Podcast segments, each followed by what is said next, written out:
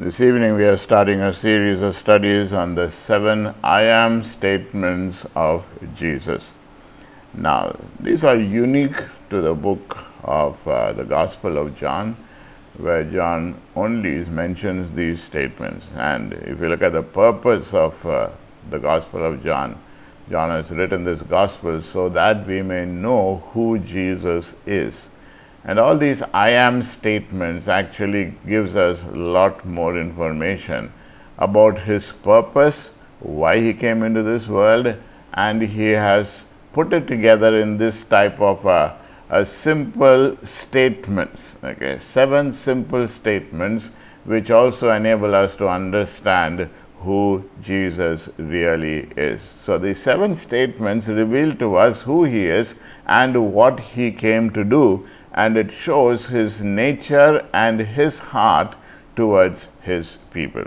Now, what are the seven I am statements? You have it on your notes. I am the bread of life in John 6:35. I am the light of the world in John 8:12. I am the gate for the sheep, or I am the door for the sheep in John chapters 10 and verse 7. I am the good shepherd, John 10 and verse 11. The gate of the sheep is verse 7 of chapter 10.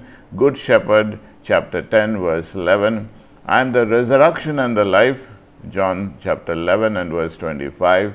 I am the way, the truth, and the life, famous verse, John 14, 6. And I am the true wine, John 15, 1. In these next couple of weeks, you know, we will look at each of these statements. In this first session, we are looking at uh, a little more of the introductory of why did Jesus use these statements or what do these statements really imply? And also, we will look at each of these statements in a statement by statement. We maybe try the next couple of weeks to do it in maybe in another three or four weeks so that it's not uh, spread out too long. So, what does the word I am mean? What does the word I am mean? Now, the Gospel of John is in the first place where this phrase I am is mentioned, isn't it? Now, if you notice, if you look back to the Old Testament, in Exodus chapter 3, we have this statement when Moses asked God, God, who shall I say has sent me? Give me a name. Uh, and then God responds and says, Tell him, tell the people that I am has sent you. Now, before this uh, declaration of God to say his name, he was called as the Elohim. If you notice in Genesis, we find this aspect about God said, or in the beginning, God created. That's the Elohim, the triune God. There was no specific name, but he was addressed as God, Lord. Now, from here onwards, if you notice, the Lord uses this name, I am. So if Elohim now was a title rather than a personal name, now God gives a personal name to his people so that they can call him by this name. And not just any name, but a name that has power over all things because God is powerful. He is the self sufficient God. He is always. So, when you're thinking about this name, I am, He is declaring that whatever you need, I am there. This is the God who is all powerful, who is very much present with us. Not a God who is distanced, you know? not a God of creation, yes, He is there, but a God who has come down to man and revealed Himself. And that is how He started off when God. Uh, when Moses asked God, Who shall I say has sent me? He says, This is the name because this God, the Creator, is interested in your suffering, is interested in what you are going through, and is willing to come and help you to be your aid in your suffering to get you out of Egypt. That is why this name was introduced. This name was introduced to emphasize God's relationship with man, his desire for man, and his wanting to help him out in his misery. And this is why Jesus uses this phrase, I am. Because Jesus, if you notice, is basically the Word becoming flesh. God not just being there, but God willing to come down and meet with us, live with us, and experience humanity, and also in the process pay the penalty for our sins so that we too can have that relationship with God. So, this phrase, you I am, has been used by God in Exodus chapter 3 to connect himself with his people. So, this is why this phrase is used right through 300 times roughly in the Old Testament, primarily using, using it to speak about God's connection with his people. So, Jesus takes up this in a statement or this phrase, I am, to use it to show how he, as God, has now connected himself to us.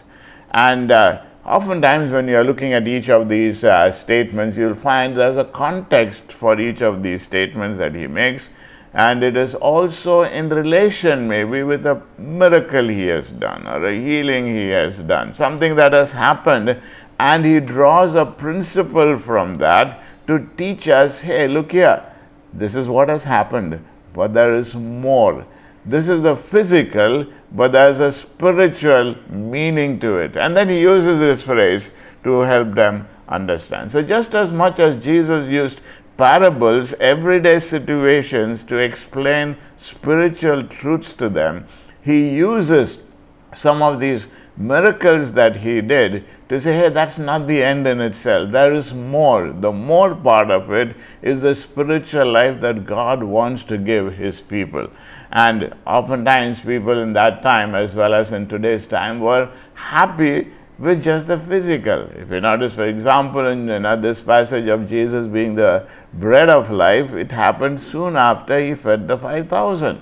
And uh, they came again the next day, you know, and Jesus asked them plainly, Are you come so that you know you had free dinner, now you want free breakfast? You know? Not in so many words, but Jesus was saying, you know, Are you looking only for something to eat?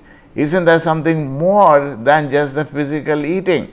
Yes, bread gives life to you, but there's something more that will give you much more better life that is eternal. So he takes up this. So this is why the next time maybe they saw bread, they would remember, hey, Jesus said he is the bread of life.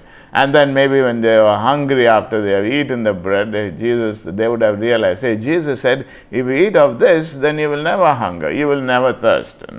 And this is the another uh, the principle or the teaching that Jesus wants to do. So for us, maybe the I am statements could be, you know, okay, it's like a uh, a simple grammatical statement being made. I am doing this or I am going here. But for the Jews, this statement I am was much more because it was a name that was exclusively used by God, given by God to show who He is. So, even in normal conversations, they would never use this phrase, I am, because it was exclusively used for God. So, if a person asked a question, Where are you going? instead of saying, I am going here, which would be good English, you know, they would respond and say, Your humble servant is going here. Because they did not want to use the phrase, I am. Because the phrase I am was used exclusively for God. So when Jesus now uses these phrases, I am, for us in English it may seem, oh, he just made a statement. But every time the Jew heard this phrase, I am, you know, it would have been a declaration to them to say, hey, Jesus is identifying himself with God. This is why at times they were even angry and wanted to kill him. So, this phrase, I am, one, it is speaking about God's connection with us. It is also speaking about God's sovereignty and uh, uh, authority, the all powerful God able to help us in our time of need in anything that we are going through because God is the one who meets our needs. And it is also just as much for the Jews that this name I am is a declaration of God Himself.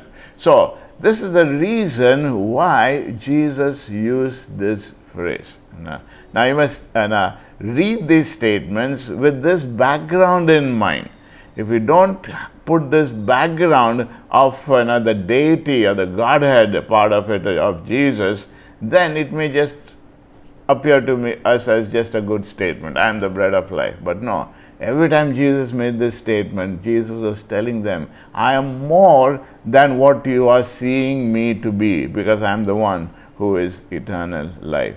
And my prayer is that as we look at each of these uh, you know, statements in, in the coming weeks, our eyes will also be opened by God to see more of who He really is because these statements are revealing about Himself to us.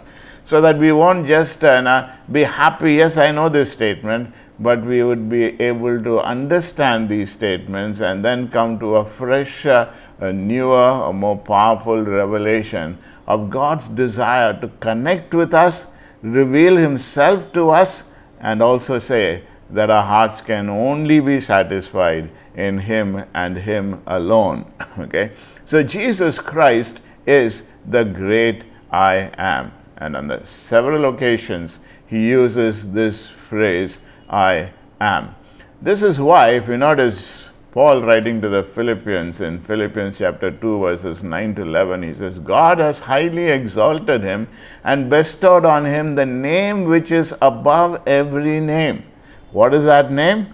The name I am, the name of Jesus that every knee will bow of those who are in heaven and on earth and under the earth, and that every tongue will confess that Jesus Christ is Lord to the glory of God the Father. Jesus is Lord. The name that is above all other names is the word Lord, which is equivalent to Yahweh or the exact equivalent of the words I am.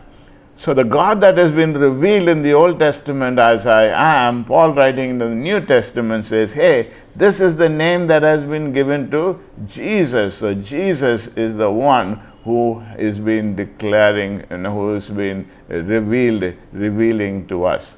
If you notice again in um, you know, when Jesus is speaking with a Samaritan woman, you know, and then you know, she says, you know, yes, you know, when the Messiah comes, then he will reveal everything to us. And Jesus then said, He who speaks to you, I am He. Literally, it would mean the one who is speaking to you, I am. In other words, you are saying, He is the Messiah. He is the Messiah. Now, definitely the Samaritan woman who would have, you know, sort of got a little glimpse about this because she realized that he is just not just the one and not a normal person. He's more than a man because that's how she runs to the village and speaks about, Come, see, here is a man who you know, has told me everything that I have ever done. Recognizes you know, the deity, and she asks this question Could this be the Messiah? Because Jesus has spoken about the Messiah being He Himself. okay? And also, if you notice in John chapter 8, and verse 32. He uses these words to refer to his deity, where he says, Therefore I say to you that you will die in your sins, for unless you believe that I am He, you will die in your sins. In other words, he was saying, unless you believe that Jesus is Lord, is God, there's no chance. You're going to die in your sins. So let's remember to read these phrases when it comes in scripture as Jesus' declaration to the people of who he really was. If you notice, a lot of people say that you know, hey, Jesus never said that he was God. You know, it's only Paul who made him God, or you know, maybe a little later at baptism he suddenly recognized that he was God. No, no. All these phrases are actually pointing to the fact of who Jesus really is. And if you notice the classic statement in John chapter 8, verse 58, where he says to the people, Before Abraham was born, I am. Before Abraham was born, I am. So if in other passages, he used it in normal conversation, seemingly. So if people got it, they understood it. If they didn't get it, you know, you know, they just slipped it off, or it is just another statement. But in John chapter 8 and verse 58, it is very, very clear because that is not good grammar, isn't it? Before Abraham was born, I am. That's not good grammar. You may say maybe I was, you know But before Abraham was born, he says, I am. I'm the ever present one. And that is something that can be used only for God. We have our beginnings, you know, we have our endings, but for God there is no beginning, there is no ending. So when it comes to Abraham, he had a beginning and an ending, but when it comes to Jesus, he says, I had no beginning because even before Abraham was born, I have always existed. This is why this is why they picked up stones, the Jews who were listening to him, to kill him, because they clearly understood. You know, it was in black and white, if we were to say. It was very, very clearly understood that Jesus is equating himself with God. And that's what Jesus came to do in this world, isn't it? He did not come into this world just so that he would live a good life, just so that he could be a good moral example. No. He came into this world to connect himself to us and to show that He is God, one who has come into this world for this connection. And if you believe in that connection that Jesus is God, is, this is what He has done for you, then that connection takes place. But if you don't believe in Jesus as being God, and you just say you're just a good man and you use all these statements as just explanations, then you have missed out on the purpose of these statements. John chapter 20 and verse 31 tells us very clearly the purpose why John wrote this gospel, where he says, These things are written. What? So that you may believe that Jesus is the Christ. He started off John's gospel by saying, In the beginning was the Word, the Word was with God, and the Word was God, and the Word became flesh. So he's speaking about the Word, he's speaking about Jesus, and his whole gospel is centered around this fact of who Jesus really is. And one pattern in which he teaches us through his this gospel about who Jesus is is from these seven I am statements. Okay, so that's a, uh, a little introduction for us to understand the importance of these statements, the relevance of these statements, the context of these statements, so that we can see much more clearly why Jesus used these statements and what does it mean for us today. Okay, so this evening we are looking at I am the bread of life. In the coming weeks, we will do two statements at a time so that we are not you know, spending too long a time, but it will definitely be relevant for us. So the statement this evening is, "I am the bread of life." You know, the source of life is Jesus Himself. And if you notice in John chapter six, this is you know.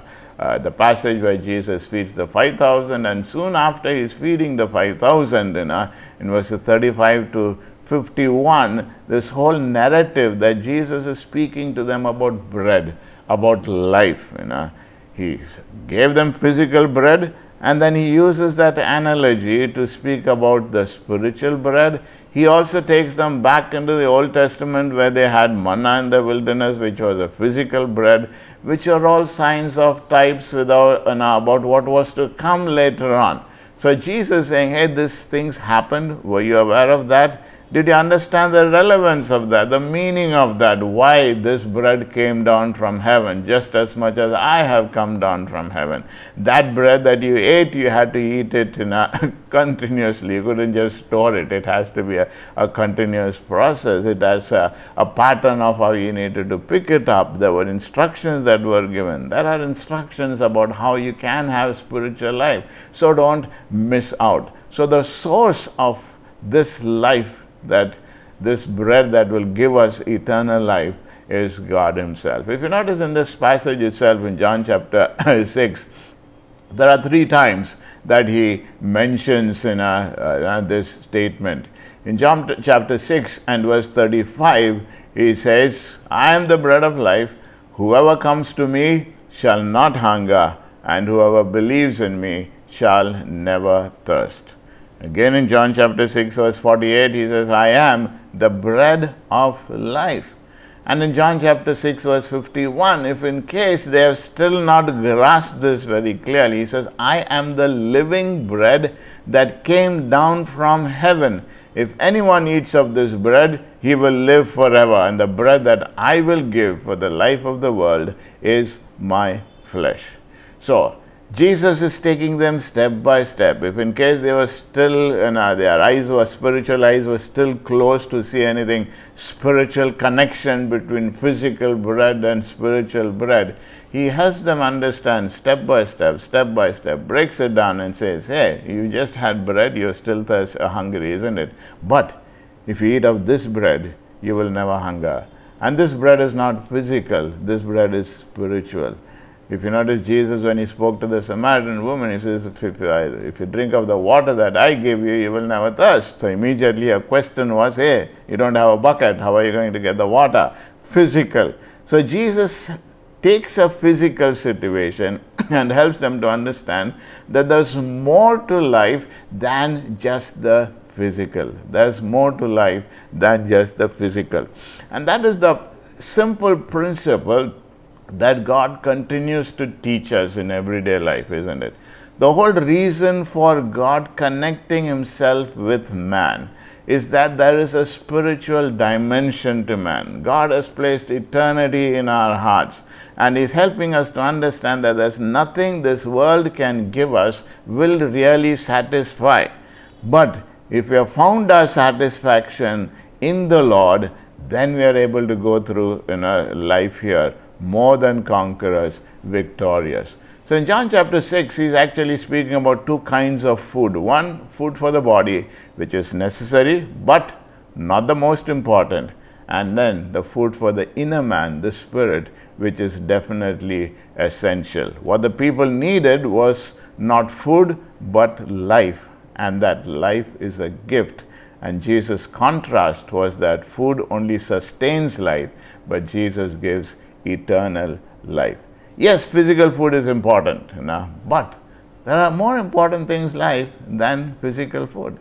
A lot of people are living only to eat, isn't it? Know, they are all foodies. They want this food, they want that food, thinking that you hey, life is soon going to get over. So as a result, make the best of life by eating all different types of food. Jesus hey, look here, food is important, fine, but there's more. There's more exciting things than food. There's more life giving things than food. Any amount of food, any type of food that you eat, after some time you will definitely feel hungry. But the bread of life that you receive from God is something that will never you know, sort of uh, make you feel you know, hungry because you are constantly satisfied with what God gives to us. Now, the world gives us different substitutes to fill the spiritual hunger in us because there's a God shaped vacuum in our hearts, you know, because God has created us for Himself. So, if we are not filling that emptiness with God Himself, then the world has different, different substitutes. And the devil makes sure that he gives us these substitutes cleverly wrapped up in, a, in enticing wrappers and think if you eat this, if you do this, if you do this, if you do this, you will get a high. You will feel great, you, know, you will feel satisfaction. But if you notice, nothing that the world gives to us can ever really satisfy. Kent Hughes, in his commentary, say, in writing about this statement, I am the bread of life, he says, it is no coincidence that Jesus was born in Bethlehem. Now, you know the meaning of Bethlehem? Bethlehem means the house of bread. So, this is prophesied hundreds of years earlier in Micah chapter 5 and verse 2. Jesus says in John chapter 6, I am the bread of life. This is prophesied that he'll be born in Bethlehem, the house of bread emphasizing that yes, there's going to be a link up, and Jesus uses these uh, terms to help them to understand Scripture and help them to understand the purpose of Christ coming into this world. And the, and the, Bible says the Word became flesh and dwelt among us. Okay, and the Bible also speaks about you know He took the bread and He broke it. Okay, all these are all analogies of what God has done for us in Christ. It was planned by God long, long ago, right before even our birth, before the foundations of this world. This is the plan of God that Jesus would come into this world and be the one who will satisfy us, who will satisfy us. There is nothing in this world that, that can ever really fully satisfy. Now we may say, yes, we are believers, yes, we have responded to Christ, now, but how often we have started out with Christ, yes, and at that point of time when we came to Him and said, Lord, you are the only one, you are the Messiah, you are the Lord, I give myself to you. But over a period of time, we can think that God doesn't really satisfy. Maybe you went through hardships, maybe you went through troubles, maybe you went through testings, and, uh, and then you questioned God, and maybe you lost your satisfaction. Remember, when the children of Israel came out of Egypt, you know, their hearts were still in Egypt. You know, they thought that was life because they had onions and garlic and all sorts of things. But they forgot that they were living in captivity. They were not free people. Now God has given them freedom, but their hearts were still back there. Why? Because their heart was not satisfied in God. So we need to be careful. Even though we say yes, we are believers, we must always ask ourselves, you know, is my heart satisfied today in the Lord? Or is there some dissatisfaction that has crept in? If there's some dissatisfaction that has crept in, study God's word, even through these seven I am statements, to say God wants to connect with us. And as we are willing to connect with Him back again, things become a little more clearer. Clearer. Maybe our expectations of God was something, and now you know that was not fulfilled. So our hearts have become distant. But as we connect with Him, things will become clear, and our satisfaction will be much, much stronger. C.S. Lewis, in his book *The Weight of Glory*, says, "We are half-hearted creatures." Fooling about with drink and sex and ambition when infinite joy is offered to us. These are things that people of the world pursue. Yes, they give you satisfaction momentarily, but your hearts are never fully satisfied. You always want that little more. You always want that little more, and that satisfaction wanes away. But a life with God is joy forevermore. Joy forevermore. So Jesus' declaration, I am the bread of life, connects you know, this incident of the feeding of the 5,000 and connects it to why he came into this world. He did not come so that they could get a free meal every day. He did not come so that they could you know, have their illnesses healed every day. No, he came for a much greater purpose. He came so that, you know, so that not just physical will be met. Yes, God is connected with that. God is concerned about that. Know, but so that our spiritual would really be met. That is why he said, you this is the heavenly bread that has come down from heaven. We need more than physical bread, and we need it from someone other than ourselves. We cannot feed it ourselves, you know, we need it from someone who can do that. And that's what the manna really represented. They wanted the bread, they wanted the meal, but God said, Yes, you cannot produce it, I will give it to you. So the manna represents you Jesus who has been sent from God, who has been sent down from heaven, and we have to take it by faith. You know, we have to we take it by faith. And don't think that you can store up, as it were, for a rainy day to say one day you go for a camp and that boost will last you for a couple of weeks now. It is a daily, continuous meeting with God. That is what eating of the bread comes about. As we draw from Him, strength is uh, uh, released for us. If we take the first commandment, you know, which says, Thou shalt have no other gods before me, and turn it into a positive statement, it will be, You shall have only me. That is what Jesus is doing here. The negative of you shall have no other gods before me becomes a positive to say, as long as you have me, you have everything. You shall have only me. He's also the bread of life in two senses. And one, yes, he is the one who gives us life, okay? But also it gives life to others. You know. We receive life, and as a result, we in turn are able to give this to others as well. If you notice another I am statements where he says, I am the light of the world, and he says, You are the light of the world. When Christ is living in us, when the connection has been made between God and man, that connection can be used by God to speak to others so that they can also be connected. That is Jesus' purpose. He has come into this world so that we can have the connection, and He ended His life with a great commission you go and bring people to the Lord as well. In John chapter 6 and verse 27, Jesus says, Do not labor for the food that perishes, but for the food that endures to eternal life.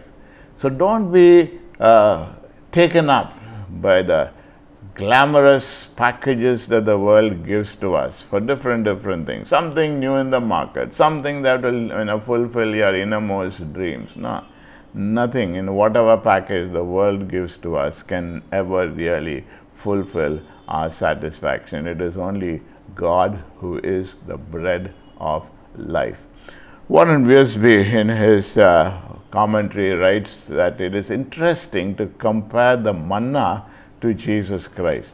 A couple of important points he tells us. First of all, it came from heaven at night. Jesus came from heaven when men were living in darkness. It fell on the dew.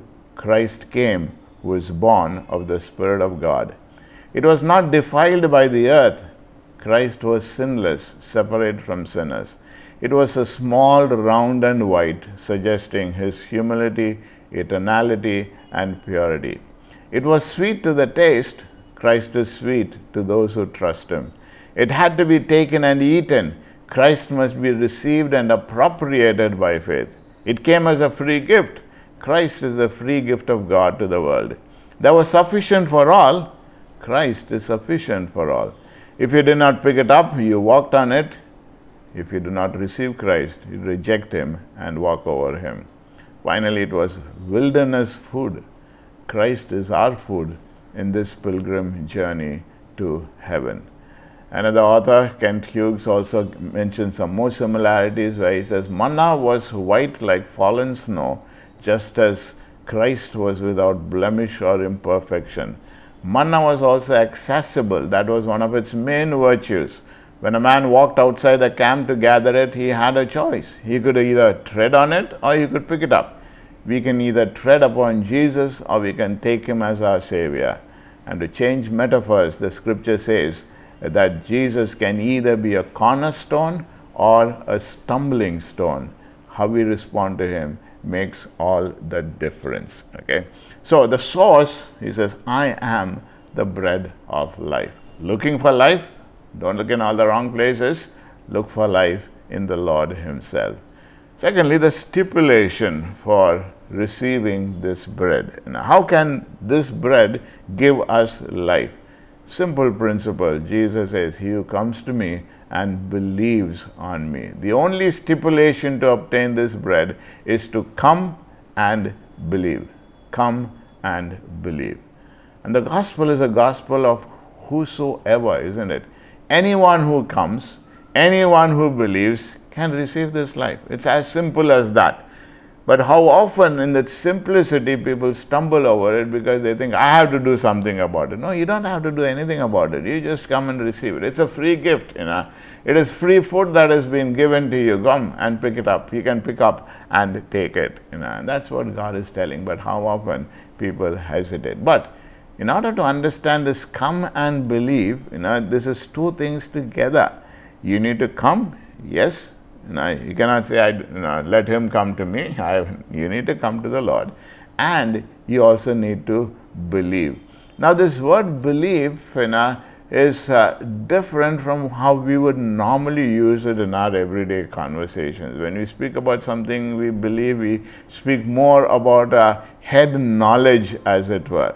But this word you know, speaks of you know, more than the intellectual, mental capacity to grasp these truths. This is basically speaking about you know, the involvement of the will to that which you believe in your head. In other words, there's a, know, threefold component of it. You believe in your head, okay, you respond in your heart and your emotions, and you respond in your will to that which you have believed. So, saving faith does not stop at the mind level, but it is manifest in the heart level. You know, When the Bible says that even the demons believe that there is one God and they tremble, that is just head knowledge. Just the demons believe that there is only one God. But just because they believe that there is only one God, that doesn't make them believers. Okay? So it is not just the head knowledge of what we believe, but it is also the heart response to that with our emotions, and much more than that, it is our response with the will to that which you believe in. So faith alone saves, but the faith that saves is not alone. It is not just a head and an emotions. That faith has to be coupled with an action, with an act of the will. This is why a lot of Christians have missed out on this come and believe because sometimes over the years people have said, You make this statement, you say this prayer, you believe in your heart, Christ has uh, died on the cross for you, they nod their heads, Yes, I have believed. But they have never really seen their lives changed. Why? Because that's not saving faith. It is still stuck up on the head, maybe, or maybe they have been so upset with Jesus dying on the cross. They say, Poor Jesus, our emotions are stirred and say, I don't want to go to hell, so I'm saying yes to God. Hey, that is not faith. That is not the word belief over here. You know, saving faith leads to action. It is never alone. You know, it has to lead to action. That's why James, clarifying it much more clearly, clearer, he says, faith without works is dead. If a man says he has faith but his life is not showing it, it shows that it has just been a head belief. His heart has not been changed, his will has not been changed. So, the source is the Lord Himself. The stipulation on how we receive this is common belief. And the satisfaction when we do that, Jesus, with full authority, says, You will never hunger never thirst. He who comes to me will not hunger. It's a double negative, you know, over there. Saying without a shadow of doubt, I'm giving you a hundred percent guarantee if you come and respond to Christ, now then there will be no dissatisfaction whatsoever. So when you're speaking about these two phrases, remember come and believe. It's a present tense, it's a continuous coming before Him, and it's a believing not in the head, but responding in the will. And if we do that, then the Lord says, You will be satisfied. And I'm sure each one of us this evening, when we look back into our lives, and uh, if we have made a genuine commitment before God, we will be able to say honestly, through whatever He has taken me through, I know I'm totally satisfied in who He is and what He is doing and will do for me. Recognizing that Jesus is the only one who can satisfy our innermost longings.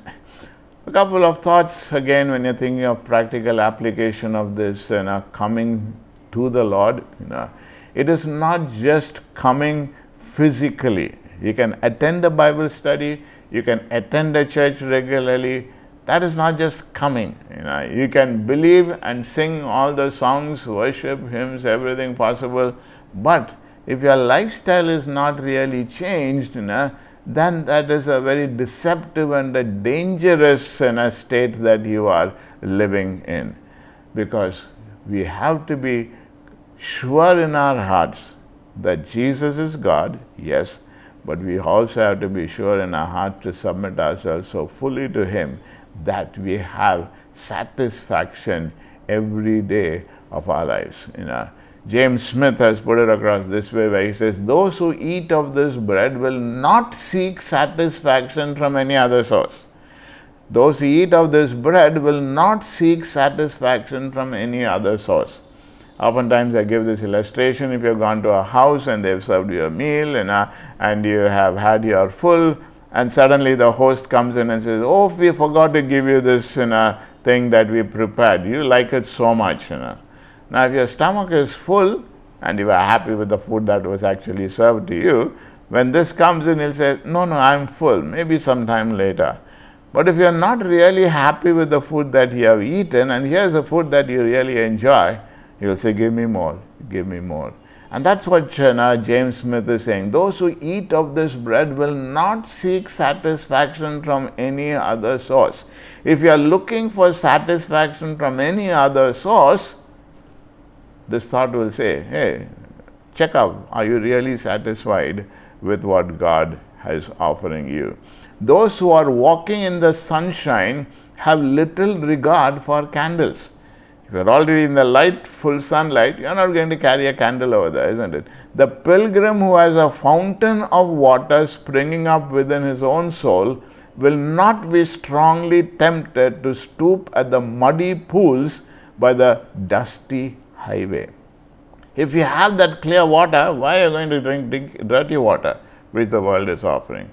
So, if you are looking for satisfaction in all that the world has to offer, this evening we must ask ourselves are we really satisfied with Jesus? Has He really given us that you know, bread of life that satisfies our innermost being? So He says over here, He who comes to me will never be hungry, will never thirst. You know. It is with full assurance. Okay. Now, we are hungry and thirsty every day physically, but when we have Jesus, we have our spiritual hunger and thirst quenched. And this can be done only by Jesus Himself. C.S. Lewis has observed that the problem is not that our cravings are too big, but that our cravings are much too small and too easily satisfied with lesser things. We assume that we must get a control of, on our cravings and subdue them, if not eradicate them. The reality of satisfaction is not the denial of our cravings, but in redirecting them from small things to the one great thing. There are cravings that God has put within us. But if we are happy with just those little cravings. If you are happy, it's like you know with the starters, and you're not really you know waiting for the great big meal. And I say, I'm full, I'm happy. You're missing out on what God has really in store for us. But how often we are happy nibbling with what the world has to offer and forgetting the feast that God wants to give to us. okay. So he says, you know, if you eat of this bread, you will never hunger you will never thirst again. Christ does not bring emptiness to our hearts, but He fills it to the brim so that we are totally satisfied. Listen to the words of this hymn entitled Satisfied by Clara Williams, where she writes All my life long I had panted for a drink from some cool spring that I hoped will quench the burning of the thirst I felt within, feeding on the husks around me till my strength was almost gone, longed my soul for something better, only still to hunger on. Poor I was and sought for riches, something that will satisfy. But the dust I gathered round me only mocked my soul's sad cry. Well of water ever springing, bread of life so rich and free, untold wealth that never faileth, my Redeemer is to me. Hallelujah, I have found him, whom my soul so long has craved. Jesus satisfies my longings. Through his blood I now am saved. This evening, can we really honestly sing that song with assurance to say that yes, Jesus satisfies my longings and I'm saved by his blood? Let me close summarizing all these thoughts together. You know what we have learned this evening. Number one, by equating himself with bread, Jesus is saying that he is essential for life. We can't do without him. You know, that is essential. Just as much as bread is important or food is important, you may say, No, I don't like bread, but basically food. Just as much as food is important, Jesus is saying that he is essential for our everyday life. Secondly, the life Jesus is referring to is not physical life, but eternal life. You know, Jesus was trying to get another Jews and are thinking only about their physical realm, off from that into the spiritual. And that's what God is trying to tell us this evening. Yes, physical is there, but there's, a, there's much more to life. There's much more to life than life here on earth. There's much more to life than the physical. Help, Lord, to realize this truth. That's what Jesus is telling the people. Thirdly, very important, Jesus is making another claim to deity. As we mentioned, the name I am is the covenant name of God and is a name that was used exclusively you know for God himself. The Jews never used it for their everyday usage. It was a name that spelled God Himself. Fourthly, notice the words come and believe. This is an invitation for those listening to place their faith in Jesus as the Messiah and the Son of God. Coming to Jesus involves making a choice to forsake the world and to follow Him. Believing in Jesus means placing our faith in Him so that He is who He says He is and He will do what He says will do and that He is the only one who can actually do it. Fifthly, the words hunger and thirst. You know, Jesus is not talking about elevating physical hunger and thirst, but he gives us a guarantee that we will never really spiritually thirst again. Our hearts will be satisfied. It is that cry of Eureka to say, That which my soul was longing for so long, I have found that satisfaction. And I'm living in that satisfaction, having drawn of the life giving power I'm also wanting to share that life giving power to people around me. Let me close with this application question. When was, that, uh, when was a time you looked to something that you truly thought will satisfy and left you wanting for even more? Maybe some situation, maybe some food, maybe something, and you thought, hey, if I have this, I will be happy. There are so many people who think like that, isn't it? If I get this position, I'll be happy. If I get this job, I'll be happy. If I get this thing, I'll be happy. But then, maybe you got that, maybe you didn't get that. And then there was dissatisfaction. But when we have Jesus, whatever we go through in life, our hearts are never dissatisfied because He is the one who is constantly there with us. Let's bow our heads in prayer together.